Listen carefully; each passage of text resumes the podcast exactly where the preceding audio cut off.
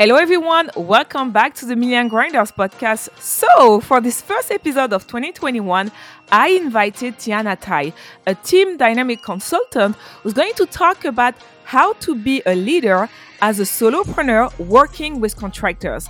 I hope you will enjoy it. Welcome to the Grind podcast. I'm your host, Erica Peter, content marketing specialist, journalist, and founder of The Grind. So, The Grind is a platform dedicated to millennial creatives, marketers, and coaches. If you want to understand how to build a successful business, make sure you subscribe. Every week, I will interview successful entrepreneurs and I will give you marketing tips. So, welcome to the family. Hello, Tiana. Welcome to the Million Grinders podcast. Thank you for being here. Oh, thank you so much for having me. I'm really, really excited about the conversation we're going to have today. Same here. I mean, I'm really happy to have you here because, you know, I believe that when it comes to entrepreneurship, we talk about a lot of things, but we don't talk enough about the importance of being a great leader. And you know what? I can't wait to talk about all that with you. But before starting with this interview, I'm going to let you introduce yourself. Yes, I would love to. So, always a fun, fun challenge to try to introduce yourself, put yourself into just a few words. Uh, in a nutshell, my name is Tiana Tai. I am a team dynamics consultant and trained industrial organizational psychologist. So, all things surrounding teams and leadership, particularly virtual teams, are really my jam. You know, I kind of, in terms of entrepreneurship, I went more of that traditional route. So, did the whole undergrad thing, ended up going for my master's in IO psychology, which was a total pivot because very much behind the scenes, y'all, I was the person who literally from being like 16 years old, just happy go lucky, I'm going to be a therapist, lol, until I actually interned in some therapy offices and got some mentors. And I was like, wait a second, we're going to need to pivot. So thank goodness God and the universe, everybody conspired to get me into industrial organizational psychology because it is totally my thing. And I know it's a really long word, and a lot of people are like, ma'am, what are you even talking about? So, in a nutshell, IO Psych is basically uh, studying human behavior as it applies directly to the workplace. So, literally, how do we you know make decisions about the jobs that we want how do we ensure the team members that we hire how do we ensure they're engaged and motivated and really fulfilled all of the nitty gritty around understanding that psychological aspect of what goes on when we're at work is my happy place and i just I don't know. I, I get super excited about it and I get really, really nerdy about it because to me, if I'm going to be spending one third of my life doing something, which is working, I want to make for damn sure that I enjoy it. But more importantly, the people that I bring into my company, I want to make sure they enjoy it too, right? Like it's really always been super important to me to build a team, build a company that people want to work for, you know? So that's kind of the energy, that's kind of my vibe that I've brought into the entrepreneur space coming from a very diverse background in corporate consulting with literal like pharmaceutical companies, Fortune 500s. I'm looking at the people who actually put out the COVID vaccine. You know what I'm saying? Like mm-hmm. those are my traditional consulting clients, but really took a major pivot about a year ago and came into the entrepreneur sphere just full force because you guys have this really, really incredible, beautiful opportunity to start building these companies the right way with intention from the ground up. And it's just an honor for me to even play a small role in that. I love it. You know, you mentioned that you are particularly interested in the virtual leadership aspect. What interested you the most about it? Ooh, good question. Um, I think it was kind of personal for me, if I'm being honest about it. So, you know, I'm a millennial through and through. And a lot of my own work experience, just not even by design, by, I don't know, circumstance, has happened to be virtual. So, probably about three quarters of the roles that I've had in my career, although most of them ironically did not start out as virtual, just over time and because of different circumstances and whatnot, kind of turned into quasi, you know, 50% up to 90% virtual work. So, because I had all of that experience compounded with going in to get my master's, and you know how like education goes, they're like, you know, you got to specialize in something, figure out what you're really interested in. And I was like, hmm, I've had great bosses when I was working virtually, and I've had not so great bosses. What's the difference there? What really makes someone an exceptional leader for people that they maybe only see once a year, if that? So that's really what got me into it, just my own personal experience. Interesting. And I'm assuming the pandemic might have accelerated the transition toward Oh, yeah. virtual leadership. Absolutely. Yeah, there's a lot of people. I don't know, I think that my audience is kind of diversified a bit because, you know, traditionally it was the online entrepreneur sphere, which is fantastic. Love y'all. Shout out to y'all. Uh, but with COVID and everything else going on, it's definitely expanded because most brick and mortar businesses, some which way, have had to step into some sort of virtual arrangement with at least a few of their team members, if not all of them. So that's been really, really interesting to see. hmm Okay, so just to go back a bit, what motivated you to move from the corporate world to entrepreneurship? Ooh, so I won't tell a lie. I've actually still got a foot in both. So I haven't completely given up on my corporate loves. I'll tell y'all the truth. So basically, for me as a consultant, you know, I get to choose how I spend my time. So about 50% of my time currently, I'm still supporting and serving corporate clientele. So still stepping into, you know, meetings with executive leaders in Fortune 500 companies. It's a very different job, is basically what I will crack it up to different issues. You know, they always say like new levels, new devils. So for a corporate company, you know, with 10,000 plus employees, leadership looks a lot different. And the things we talk about and the issues we tackle are super different than what we're doing in the entrepreneurship sphere. Now, entrepreneurs, obviously, as y'all are popping and y'all get more and more successful, your companies grow, so on and so forth, some of your challenges do start to overlap. And what I've seen that's been really, really cool is at the core, a lot of the challenges genuinely are the same issues with making sure your team is accountable to you know fulfilling their role if they're motivated and inspired and engaged at work especially during a year that we just came out of like 2020 that was really really hard for leaders at every single level to do. So what I will say is why I started stepping into more of that entrepreneur space again is genuinely because I saw such a beautiful opportunity. Because as an entrepreneur, you're literally in charge of everything. Like you get to decide. There's no, you know, there's no glass ceiling, there's no board of directors stopping you from you know giving your employees bonuses or doing unique things or really pushing outside of the box the box is yours. Like we can rip it up, burn it, we can do whatever the heck we want to do with the box. You know what I mean? So that's what really lights me up about working with entrepreneurships and entrepreneurs, excuse me, in particular, is just the fact that we can start from scratch and really build something beautiful together. I love that. And speaking about the fact that entrepreneurs are in charge of everything, you know, most of our listeners are in the early stage of their businesses. So we're talking about creatives, Mhm. marketers, and coaches. So, you know, they all have to wear all the hats. And when they hire, most of the time they hire contractors. So, what is the best way for them to lead themselves to stay productive while wearing all the hats in their businesses? Ooh, interesting question. It's honestly, especially in those early stages of entrepreneurship, genuinely, and this is such a non sexy, sucky answer, but it's about getting that back end organized. And what I mean by that is leading yourself effectively is making sure that your business has systems and processes in order, right? So, to break it down super simply, typically what we're seeing for entrepreneurs who are making let's say, you know, between zero to up to like $200,000 per year in revenue, not, you know, not in profit, but in revenue. Mhm. And we are spending so much time, and rightfully so, ensuring that their systems are top quality. They are spending so much time making sure they are automating as many things as they possibly can. And that is time well spent. As a solopreneur, the biggest, best thing you can start doing for yourself, and I've got tons of resources, ma'am. We can make sure to put them in the um, podcast notes for everybody. But the best thing you can do for yourself is start documenting what the heck you, as the business owner, are doing. So, for example, let's say you know you're still running all of your social media accounts right? So one of the hats you wear is a social media manager. I've been there did that for a long time myself. So when you are going out and let's say generating leads when you're going out on instagram and trying to connect with new people new ideal client avatars what does that process look like? Document it.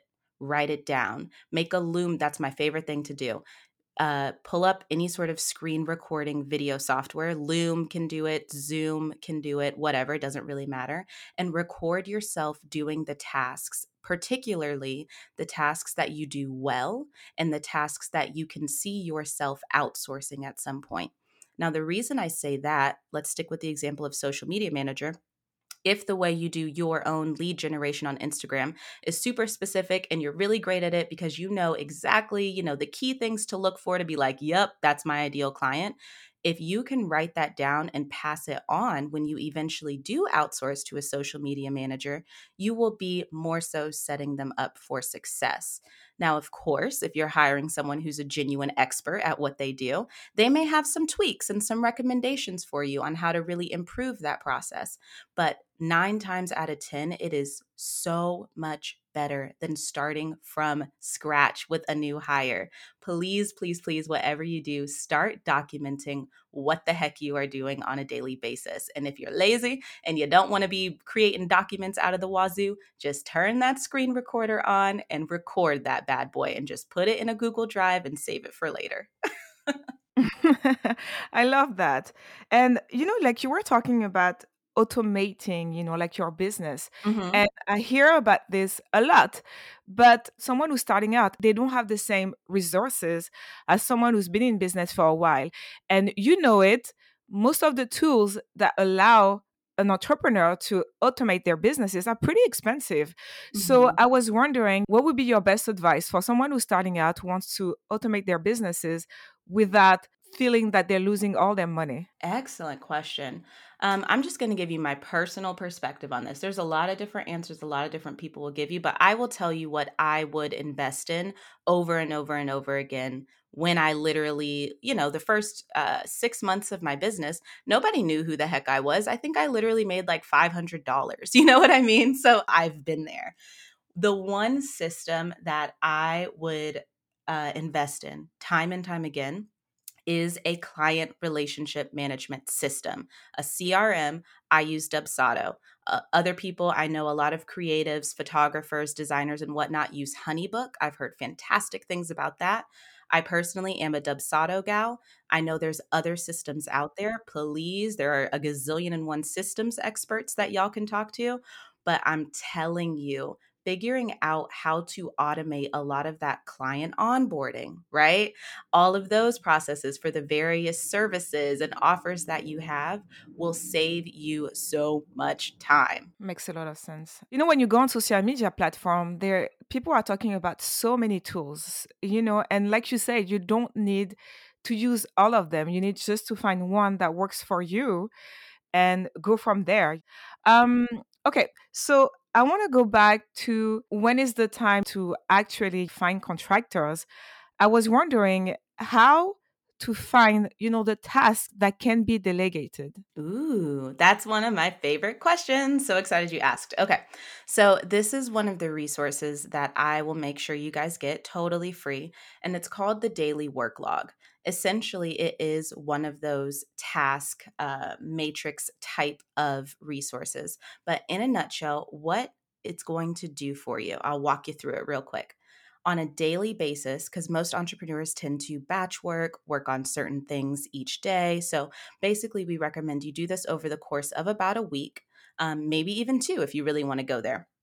But on a daily basis, you're going to document all of the tasks that you're doing, as well as the tasks that are not getting done, because we all have them to do lists where stuff is not getting done on a daily basis. Y'all know what I'm talking about.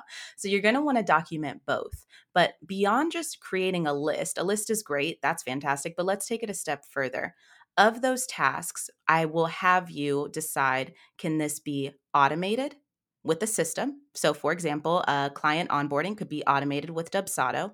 Can this be delegated or outsourced, right? So, I can delegate this to a future hire. Or is this something in my zone of genius that I would like to personally keep doing as the CEO and the business owner, right?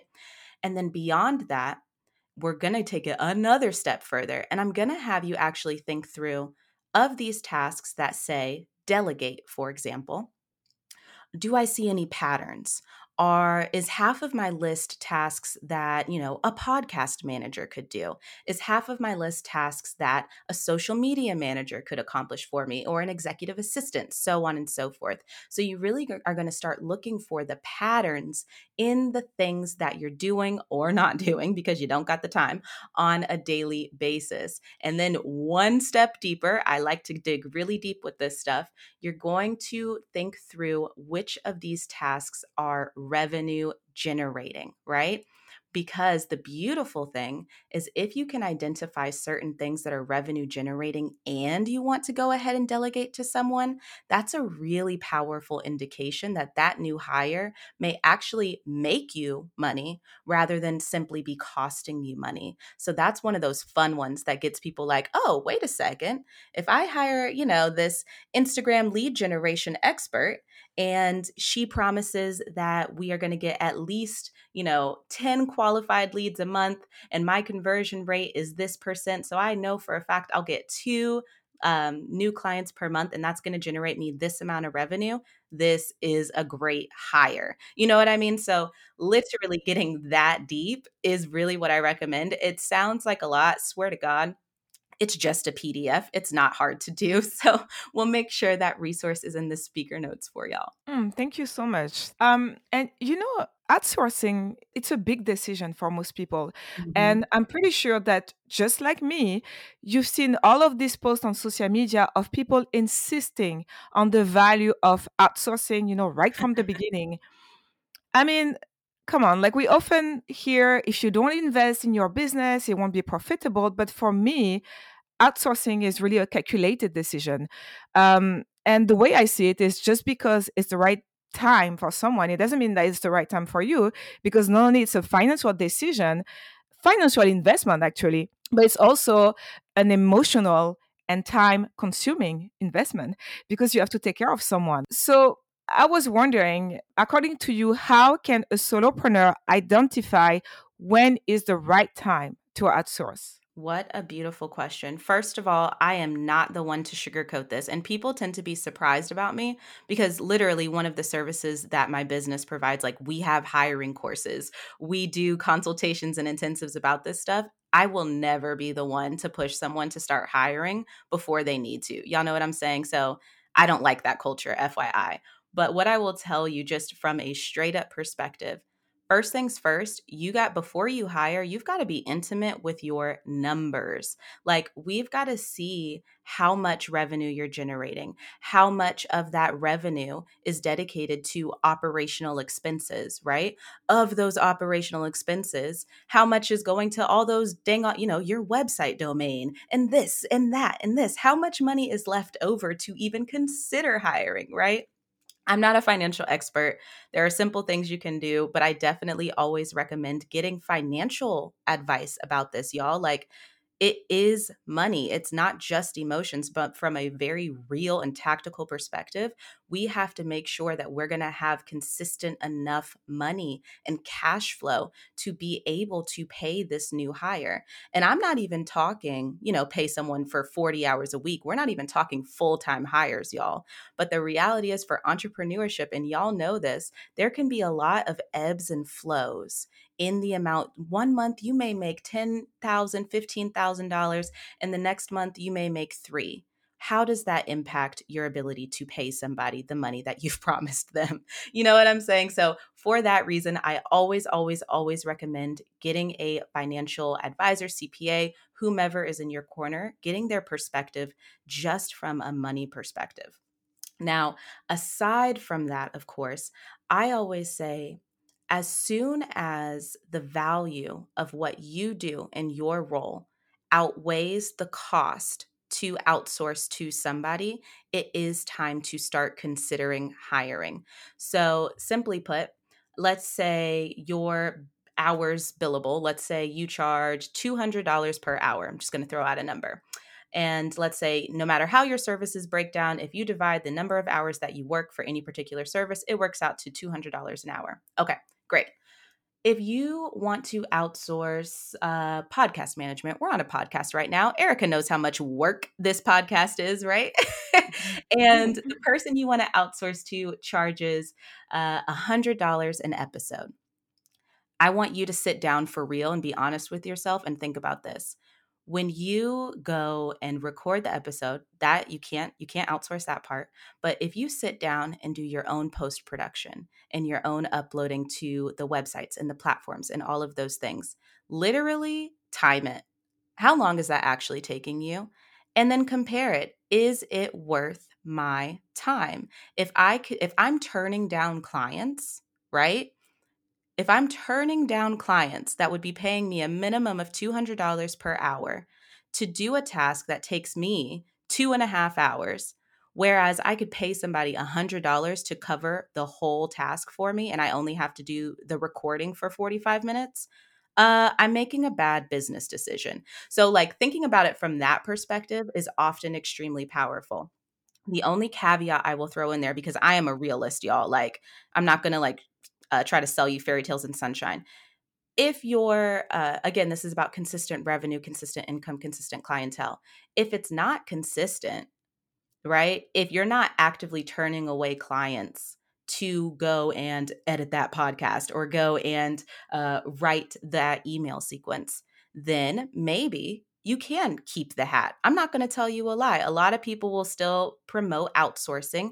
And if you feel comfortable to outsource and you're just like, I want to take on the risk, even though things are not as consistent, do you be brave? You will grow. I believe in you. You can scale that way. But don't buy into this. Don't feel pressure to start outsourcing for things when even the actual services that you are offering are not performing consistently for you yet. It's gone bad. I've seen it. Did that make sense? Mm-hmm. Yes, of course. Sorry for being so down, but it, I hate when people sugarcoat it, you know? Yeah, me too. Like I've seen so many of these posts on social media and all the time I'm like, you're not in my business. You know what I mean? Right. I'm the one in charge, so I have to figure this out for myself. But I really want to go back to the mental aspect of hiring a contractor because again, it's a person you have to take care of. Mhm. And I was wondering how can someone identify when they are mentally ready to kind of lead someone? Ooh, I love that. Okay. What I'm going to say is if you're asking yourself that question, like if you're listening to this episode right now, nodding your head along because you're like, yes, how do I know? Okay, you are already a couple of steps down the path of being ready. Why? Anybody who is actively questioning it and kind of feeling maybe even a little bit of fear or a little bit of pressure around the responsibility of hiring, whether it's for five hours a week or 25 hours a week, you are thinking the right way. Why? Hiring is a responsibility, okay? It just is. Like you are taking on this awesome, beautiful, incredible responsibility to one provide par- at least part of someone else's livelihood for them but also you know i'm not just about outsourcing delegating and management i'm about leadership. So now you're taking on the responsibility of leading people of inspiring people of taking an actual interest in what their professional goals are and figuring out how you can support them as a leader right? So if you're asking yourselves these questions kudos to you the reality is we never feel ready. I'm like laughing as I say it. I literally am a hiring and teams and leadership expert, and I was scared to hire y'all. Like, we never feel ready, but that is okay. As long as you are doing what you're doing right now, actively seeking out the resources and the mentorship to help you get ready, you're going to be okay. Okay. But you know what? Okay, let's do something. I'm going to throw out some words to you. Okay. These are imposter syndrome, Mm. ego, fear of disappointing, pressure to being present. All those things Oof. are things that entrepreneurs can go through. You know what I mean? Because they are Yeah. human being. Um, and like the two first one, like imposter syndrome and ego are the biggest one for me because imposter syndrome everybody go through that. Um, it's something we learn to deal with, but the ego part is something else, meaning that you are an expert in your own field, mm-hmm. and then you need to hire people. And these people have their own expertise as well. And I'm pretty sure that many entrepreneurs fall in the trap of wanting to show, you know, that you, I know my shit, you know, like I mm-hmm. hired you, but I know my shit. And I just want to have a couple of advice regarding that point, how to deal with all those things that mentally speaking an entrepreneurs go through and they have to sometimes you know they just have to step back when they're leading a team mm-hmm. okay so i was giggling as you were describing that because i just did um, a Tide Pod episode on my own podcast about why you should start hiring people that are smarter than you and when mm. I wrote when I wrote the title, I was giggling because I was like, this is gonna rub people the wrong way. But what we really talk about is why hiring people that are smarter than you in their particular zone of genius is the best business decision you can make, right? And I feel like that really touches on that question of ego. Like, I am the expert. I built this business from the ground up. Nobody can do it like me. Nobody loves my clients as much as I do, yada, yada, yada. You know what I mean? And honestly, y'all, if you can start bringing people onto your team that give you a run for your money, you will make a greater impact in this world. And ego is one thing, I get it. I struggle with it as well. But I want you to ask yourself is this about you shining or is this about you making whatever impact you have claimed all these months, all these years is why you got into this business in the first place? Like, which one is it? You know what I mean? Because if the answer, which I hope it is, if the answer is you have done this and worked the early mornings and the late nights to actually make impact in this world, then having people on your team again who give you a run for your money, who contribute opinions, who push back when you say certain things, and y'all got to go back and forth a little bit to really duke it out about which idea is the best. That is a beautiful thing. And that's what actually builds a company. Like, it's real cute when we are out here, you know, a team of two and nobody's ever challenging us because our team member is like our executive assistant who's just handling admin. That's adorable that's fine and that's a you know well designed business model in its own right if that's what you want but if you're trying to scale and grow and impact more people and all of the things we cannot be scared of our team members challenging us and if they are challenging us we hired them well. I literally have a client right now who is bringing me in to do a i call it a team refresh session but she's bringing me in to custom curate a facilitation and uh, basically an experience for her entire team and one of her complaints y'all literally one of her complaints is the fact that her team treats her with deference which is like you know like you treat like a king or a queen and you're kind of just like yes ma'am and they never question her they never challenge her they never like come out with these really strong opinions or anything like that and she's like like it's really nice that they're respectful, but I need them to be brave and to start contributing ideas and whatnot. Because honestly, at this point, she's like, I want to start working four hour work days. Like, I want to take a couple of steps back at this point in my career. So I need a team that's brave and wants to speak up it's so interesting that in the early parts of our journey so many of us are really resistant to that but the the more seasoned entrepreneurs that i work with that have been in the game for a while they're like heck no get me someone feisty and get me someone smart mm-hmm. I love that. It makes a lot of sense.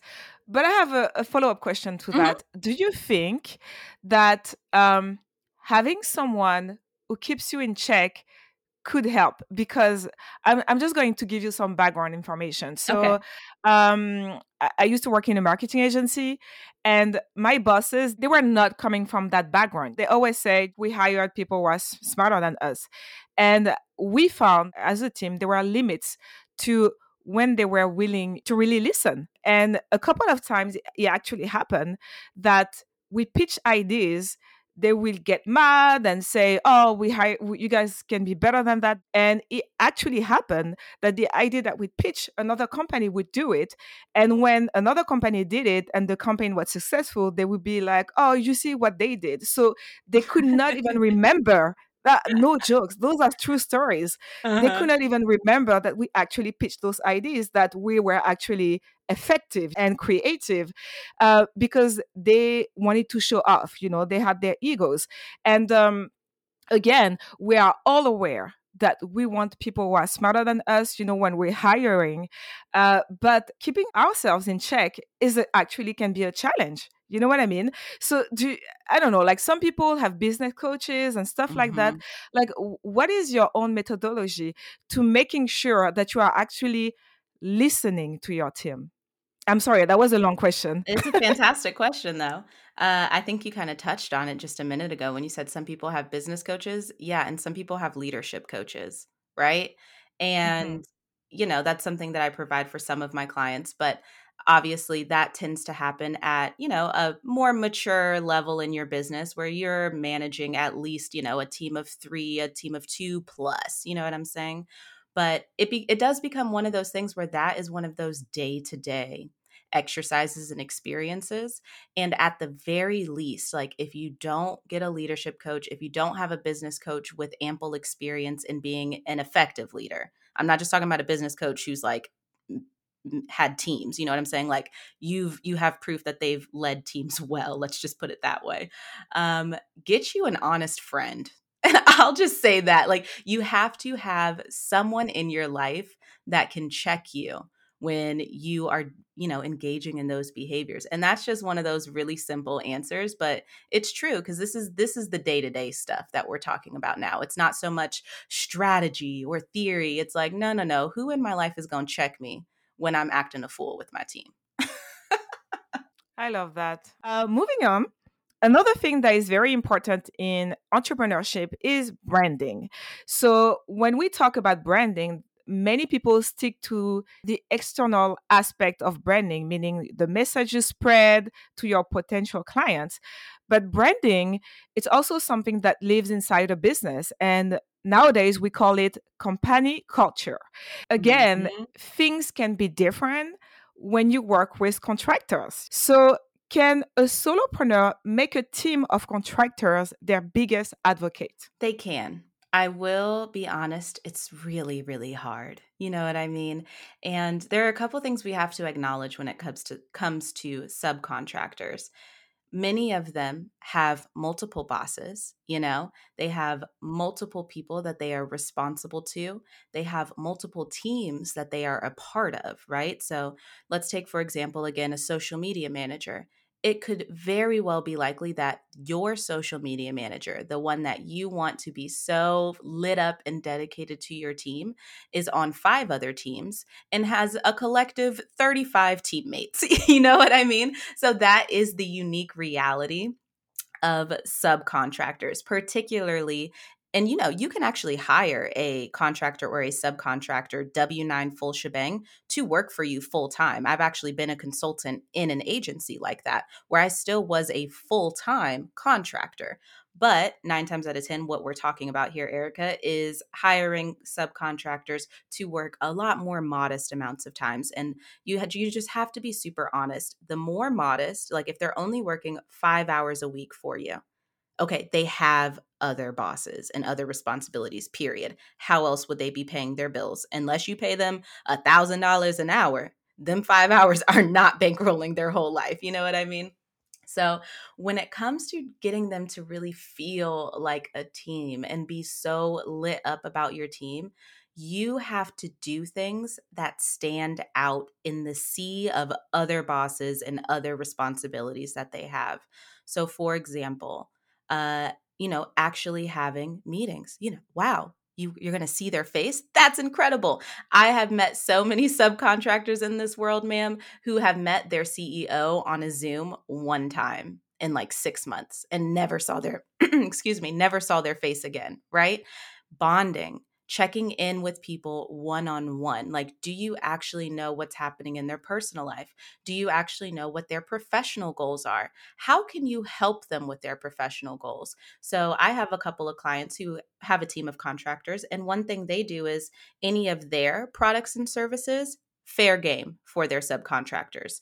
A lot of times, if there's, you know, a bundle or a sale or a conference that they see that would really, really support the professional development of one of their subcontractors, they will gift it to them. Um, you know, other little things, but at the end of the day, it is kind of about taking that extra step to treat your subcontractors as if they are your employees. I will keep it real with you though, Erica a lot, a lot of my clients do end up one, they'll hire subcontractors and they will communicate to them, hey, depending on the growth of the business, I have the intention of bringing you on as an employee. Is that something you would be interested in? That's like an interview question. You know what I'm saying? Like for real, if you know that your business is going to grow and scale and you could potentially do that, put that on the table really, really early because it really increases the level of commitment that you get from somebody. Uh, but beyond that, a lot of people I know, especially once their business is kind of surpassing that 300K mark, consistent revenue ongoing, uh, they start hiring full on employees. And they, they've kind of shifted away from subcontractors just a little bit more, mainly because it's just a really big ask to ask somebody who's on five teams to give you their all and it's not possible. You know what I mean? They can give you a lot. If you show up and match that energy, they will give you a lot. But there are limits to it, and that's just the name of the game. Of course, it makes a lot of sense. Um, so you were talking about bonding, and mm-hmm. I, I love that aspect about socializing with your team. But again, we both were in the corporate world. And I don't know if you have this experience, but it happened that my chief would want us to connect to make sure that everybody was well and so forth. So there was those team meeting where it was just about like sipping tea and just talking about life. So here's the thing that happened. There were some people who were actually looking forward to it there were some people who were not, especially introverted people. I'm uh, ambivert, so in my case, I was really not looking forward to it, but I could deal with it. But the introverted people, they were talking to me and they were like, "Can they leave me alone?" so my question to you is: I strongly believe that socializing with your team is very important for sure, but how do you do that? While respecting their boundaries? Ooh, uh, coming in with the good questions. I'm here for it. That to me, it boils down to actually knowing who's on your team, right? So, for example, if I was coaching a leader, the leader who put together that team bonding exercise for your lovely team, we would talk through first of all, do you know the personality styles that exist on your team?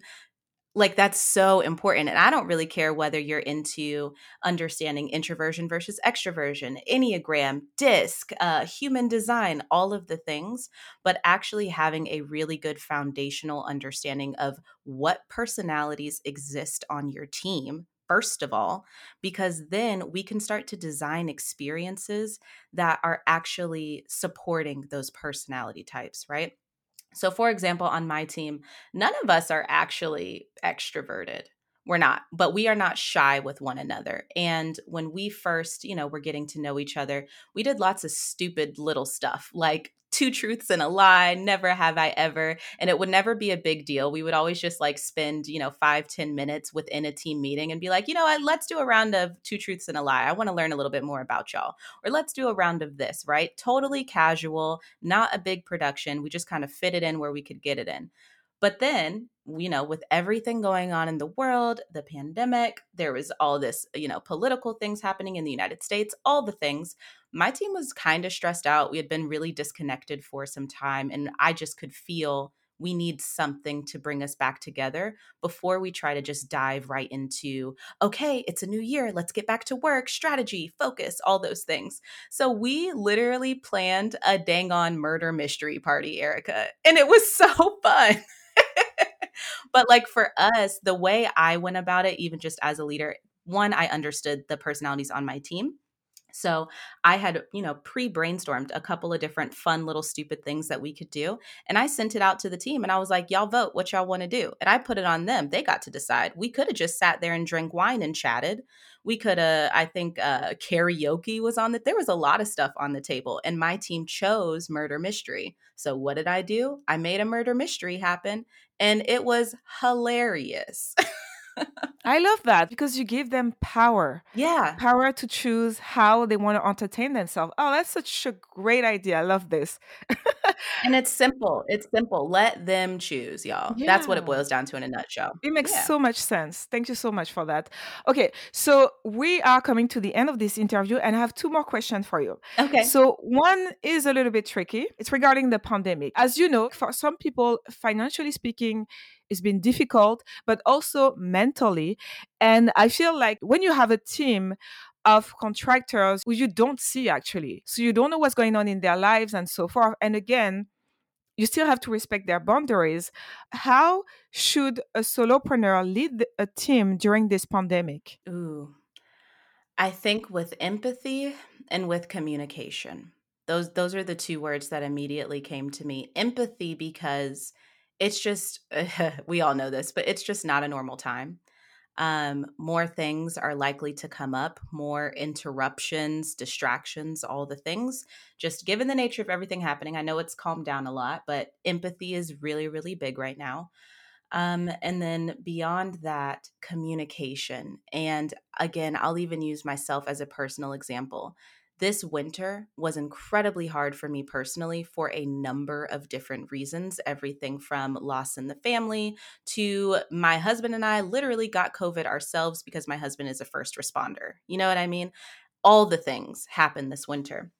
And I had to communicate that with my team and be really open with them because I'm not going to lie from a, you know, just the the things that they were used to were no longer possible for me. Like I just could not handle it. I had to take 10 steps back and take care of myself and my mental health. You know what I'm saying? So, communication from you as the leader, first of all, if you're going through anything, so important. Like, be as transparent as you are possibly comfortable with because it will save your team members from just questioning you and being like, what the heck is going on with her right now? Um, but also with your team members themselves, particularly if it's possible there are more personal things going on. I would encourage you, and I know in this virtual space, we tend to do everything like group meetings. Let's be efficient. We only talk every other week or once a month or what have you. I get it. But I do encourage you to try to connect with each team member one on one at least you know once a month if if not more than that you know what i mean just because when it's a time like this and so much can be going on personally and to be honest i would say this is this is at any time not just because things have been uh, abnormally hard lately. People aren't often comfortable talking about the hard things in a group setting so you, as the leader, have to create the space for your team members to share with you on a more personal level. First of all, thank you for sharing. Mm-hmm. What I remember about this is you, you being genuine, you being authentic, yeah. and uh, and that's basically what it means to be human. So, okay, so here comes my last question. You are a business owner, and I really want to get value from you as a business owner. So, I like to always ask my guests what are their five most important tips for solopreneurs trying to grow their businesses? Ooh, okay. Uh, tip number one get comfortable asking questions of your audience. That is something I waited way too long to do. It's really important that if you're not, if you don't have a seat at the table wherever your actual audience is, you get one. If you don't know what rooms they're hanging out in, you figure it out and you get in those dang on rooms and you start asking questions and doing market research. Um, tip number two is probably it's funny but it's listen to the dang on market research you know what i mean? So i feel like especially if you come to the table with like some bona fide expertise the same way that i did right? Like i have a degree in this i work in corporate like i know my stuff you know? But at the same time coming when I came into entrepreneurship, I was thinking that I was going to be doing a lot of high level leadership coaching and work from the get go. And what I found is that what my audience actually needed was conversations like this around how to hire, what to do, how to figure this stuff out, right? So I had to actually listen to that market research and start to develop offers and services that met them where they were. Okay. Uh, tip number three for me would probably be to get a good support system. Um, I have a great one, and I've almost fallen apart probably a dozen times in this journey. you know what I mean? And I will keep it real with you. I am an extremely confident person. I'm extremely confident in my knowledge and ability, but it is hard. Okay. So get some people in your corner that you can really trust and talk to. What am I on? Tip number four. Um, don't give up. Please just don't. It's fun. I mean, it's like so cliche, but I I told y'all, I think the first 6 months of my business, maybe I made 5 $500 or something like that. I'd have to go check. But it wasn't a lot of money, you know what I mean? And quite frankly, it was only within a few months ago based on all of the investments that I've made, the the business coaches, the marketers, all the things. We finally kind of broke even from all of those investments and are now profitable, okay? So don't give up everything looks bright and shiny on Instagram. People thought I was making gazillions of dollars back when I didn't um, make any more than 500 in 6 months, okay? Screw what it looks like. Please just don't give up because now there's clients coming out the wazoo. It will happen for you too. Just stick around. And last but not least is I think be proud of yourself. And when people say nice things to you and you get those random messages on Instagram from like that high school person you didn't even know uh, knows you exist, and they're just like, I just see what you're doing and you're so inspiring, screenshot the heck out of that and put it in a folder because when you have them bad days, it's so nice to read, you know, those positive messages of people just telling you that they see you and they value what you're doing. Nice. Well, thank you for doing this interview. Thank you so much for having me. Thank you for for taking the time time to answer my question. And before leaving, would you mind letting know my audience where they could find you? Absolutely. So if you know my name, you pretty much know where to find me. I am at Tiana Tai on Instagram, Tiana Tai in Clubhouse, Pinterest, all the places. Uh, the best place to really get connected and start to dig into. I have a ton of free resources, y'all. Like it's crazy. So just go to tianatai.com and you can access all the freebies, the podcast, literally the whole shebang, all things teams and leadership. Thank you so much. Have a wonderful day. Thank you. Well, guys, I hope you enjoyed this episode. If you did, make sure you rate this podcast a five star. It will help me keep this going. Talk to you soon.